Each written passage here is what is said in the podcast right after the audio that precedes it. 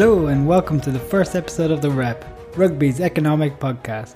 This is the show that looks at the socio-economic factors that impact the game we love, turning the floodlights on the challenges rugby faces as a global sport and discusses how they might be tackled. I'm Felix McCabe, an aspiring alickadoo from Ireland who didn't discover rugby until his teens, but since then I've been full on rugby nose, flying the blue of Leinster or green of Ireland wherever they'd let me. In the past year, we've all been affected by the global pandemic, but sports especially have been hit hard. This got me thinking about the global game, and I've come to the conclusion that you know what? Rugby's fucked. So you've got a global game that's not really that global, with an outdated caste system dividing the original nations versus the emerging ones, and no single place to watch it on the TV, because the cake's been cut up so many ways by desperate broadcast deals to get some monies into the coffers to keep the whole thing afloat. Oh, and you've got a looming lawsuit of ex players versus the governing body over the safety of the game. The more I looked into what was happening, the worse it seemed to get. But I'm actually an optimist. So, in this show, we're going to talk about what those opportunities are, where rugby can come out fighting, and how this game can evolve for better. But if we're going to talk about where rugby is going, we need to first understand where it's been. So, for this episode, we're going to delve into how rugby began and meander our way back to the present day. The invention of the ball was as important as the invention of the wheel. A pig's bladder encased in leather, stitched and inflated by mouth.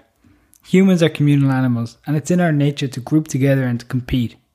The invention of the ball and sport as a result was a way of allowing us to continue to compete, especially now that we had agriculture and didn't need to hunt as much. In fact, hunting developed as a sport. Common man worked the land and didn't have time for recreation. It was about survival. Wealthy landowners and lords tended to business and in their free time used sport to blow off steam. The noble Briton played cards, enjoyed horse racing and cricket, and anything that allowed them to gamble on the outcome. The aristocracy used their wealth to send their kids to private schools to be educated, where they would learn the foundations that would see them fit to run the empire in the future.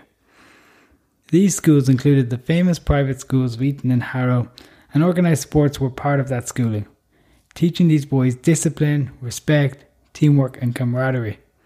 Sport is a reflection of you as a person, how you conduct yourself, and the values you hold. In rugby school, located in the heart of England's East Midlands, team sports were a must. Rugby school was first famous for its headmaster, Thomas Arnold, whose love for sport saw him use it as a way of teaching the young gentlemen of the empire about the values of life and God. This became known as muscular Christianity or athletic chivalry and saw the students of rugby school take part in all forms of organised sport. An easy favourite was the game of football, an early form of soccer. In these days, you could hack the ball and your fellow players, an altogether rougher sport than today's modern equivalent. Here the legend begins when allegedly a young student named William Webb Ellis caught and ran with the football in his hands and scored a goal. There have been many arguments on whether this actually occurred, or whether this is a simplistic ruse created later on to validate the ownership of the game as belonging to the upper classes of society. In any event, what we know for sure is that William Webb Ellis did go to rugby school around this time, and that the addition of running with the ball had developed there. So, what of the common man during this time? Still working away, of course, but that was about to change. We had the Industrial Revolution, which came at the birth of the invention of the steam engine. This allowed for machines to build other machines, and soon factories were on the go. These factories were set up in big industrial towns like Manchester and overnight became cities. We saw an influx of workers into these new cities from the neighbouring countryside. This created another problem for Britain, but we'll discuss that maybe in a later episode. In the factories, the new city slicker could earn more money which saw the emergence of a middle class. For the first time, the common man had more money than he needed to cover the basics required for living. However, he still had one problem. He had no time to do anything with that extra cash. This was about to change with the emergence of the weekend.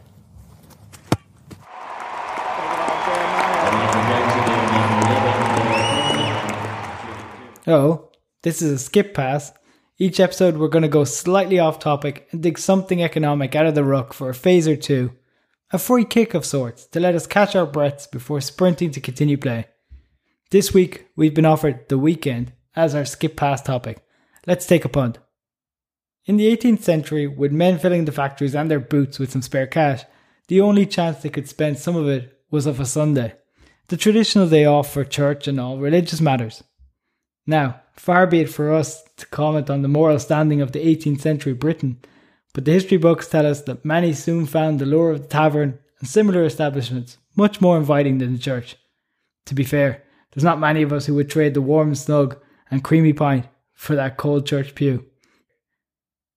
I'm sure the man of the day told his wife, as we've all done, that he was going out for one and he'd be back shortly. But life's rarely that simple. Sure enough, he spent the evening indulging and woke up for work with a head in him.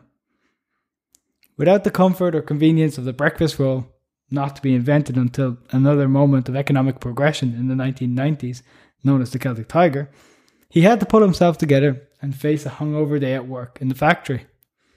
A switch play here. The phenomenon known as the breakfast roll was popularised during this time of economic growth in Ireland, spurred on by a booming construction sector, and immortalised by Irish comedian Pat Shortt in his iconic ballad, Jumbo Breakfast Roll. I'd reckon you give that a listen. This was so iconic that it beat Shakira's Hips Don't Lie off the top of the Irish charts for six weeks running. A bit ironic considering that you'd have a solid pair of hips on you if you ate enough of those breakfast rolls. Anyway, back to our hungover Britain. At least he showed up for work. Many of his mates didn't bother. This became a consistent team in industrial England and started to affect the productivity of the factories themselves. The decision was made to give the workers a half day on Saturday ensuring that they'd arrive ready for work on Monday, bright eyed and bushy tailed. And thus, the weekend was born. It wasn't until the 1920s and 30s that Saturday was completely liberated and popularised by our good friend Henry Ford. Let's return to play. The emergence of the weekend gave the working class the opportunity to play sports. They started to form clubs, like the upper classes, and play football matches against rival clubs from the area. Sport became a phenomenon, but disputes started to arise over the rules of the game. In 1863, the leaders of the top clubs met to agree a consistent set of rules to govern the game. The final result was the removal of handling and hacking the ball, which didn't sit well with some of the clubs. They preferred rugby school's version of football. They broke away to form the Rugby Football Union, with the rest having formed the Football Association. We now had football and rugby. Football required you to be fit and fast. Rugby was a game you could play with a modest amount of skill. Clubs sprung up everywhere in England, and with the invention of trains, matches could be organised up and down the country. Before this, clubs were the exclusive domain of the elite, who gathered at the weekend to relive their school glories through playing rugby. It was purely for fun. In the industrial north of England, the game of rugby was different. The factory and the coal mine workers were hard. They lived hard lives they played hard rugby. Football was equally as popular there and reached new heights with the introduction of the FA Cup in 1871. The FA Cup was a game changer. Fans flocked in their thousands to see the game, becoming so popular that teams would do anything to win it. This resulted in players receiving payments and sidebars to play for certain teams, funded from the income generated by the large crowds. In a matter of years, football had completely turned professional. This had a huge knock on effect in England. Football grew exponentially, and the RFU were scared. This was, in their opinion, exactly what happens when you let the working class dominate the game. The class divide was obvious, and friction ensued. In the normal day to day, the two classes wouldn't come into contact with each other, but on the pitch, especially in the scrum, they couldn't avoid it. They could be got. The thoughts of being manhandled or shown up on the rugby pitch was just unacceptable for the upper classes. A culture war of sorts was brewing between the elite amateurs who wanted to keep the game strictly for fun and the working classes who were increasingly looking for payment to play the game. The disconnected London based RFU refused anything that even resembled professionalism and wholeheartedly rejected payments to players. In the 1890s, the RFU went as far as to ban all kinds of payment to players, with anybody found to be breaching these rules banned from playing the game for life. It's a bit harsh. This was unacceptable to the northern working class clubs who frequently had to miss work to play. As a compromise, the northern clubs petitioned the RFU for an allowance called the broken time payment to compensate the lost wages. The RFU rejected. The failure to concede on this point cost the RFU dearly. In the summer of 1895, 22 clubs in the north of England decided to leave the Union and form their own Northern Union, which would openly pay players. Rugby had been split in two across class and geographical lines. Rugby League had been born. So there we have it. From the legend of William Webb Ellis, our beloved game was born. Distinguished from football by the ability to handle the ball, it was fraught with the class culture war between the tops and the working classes from the outset.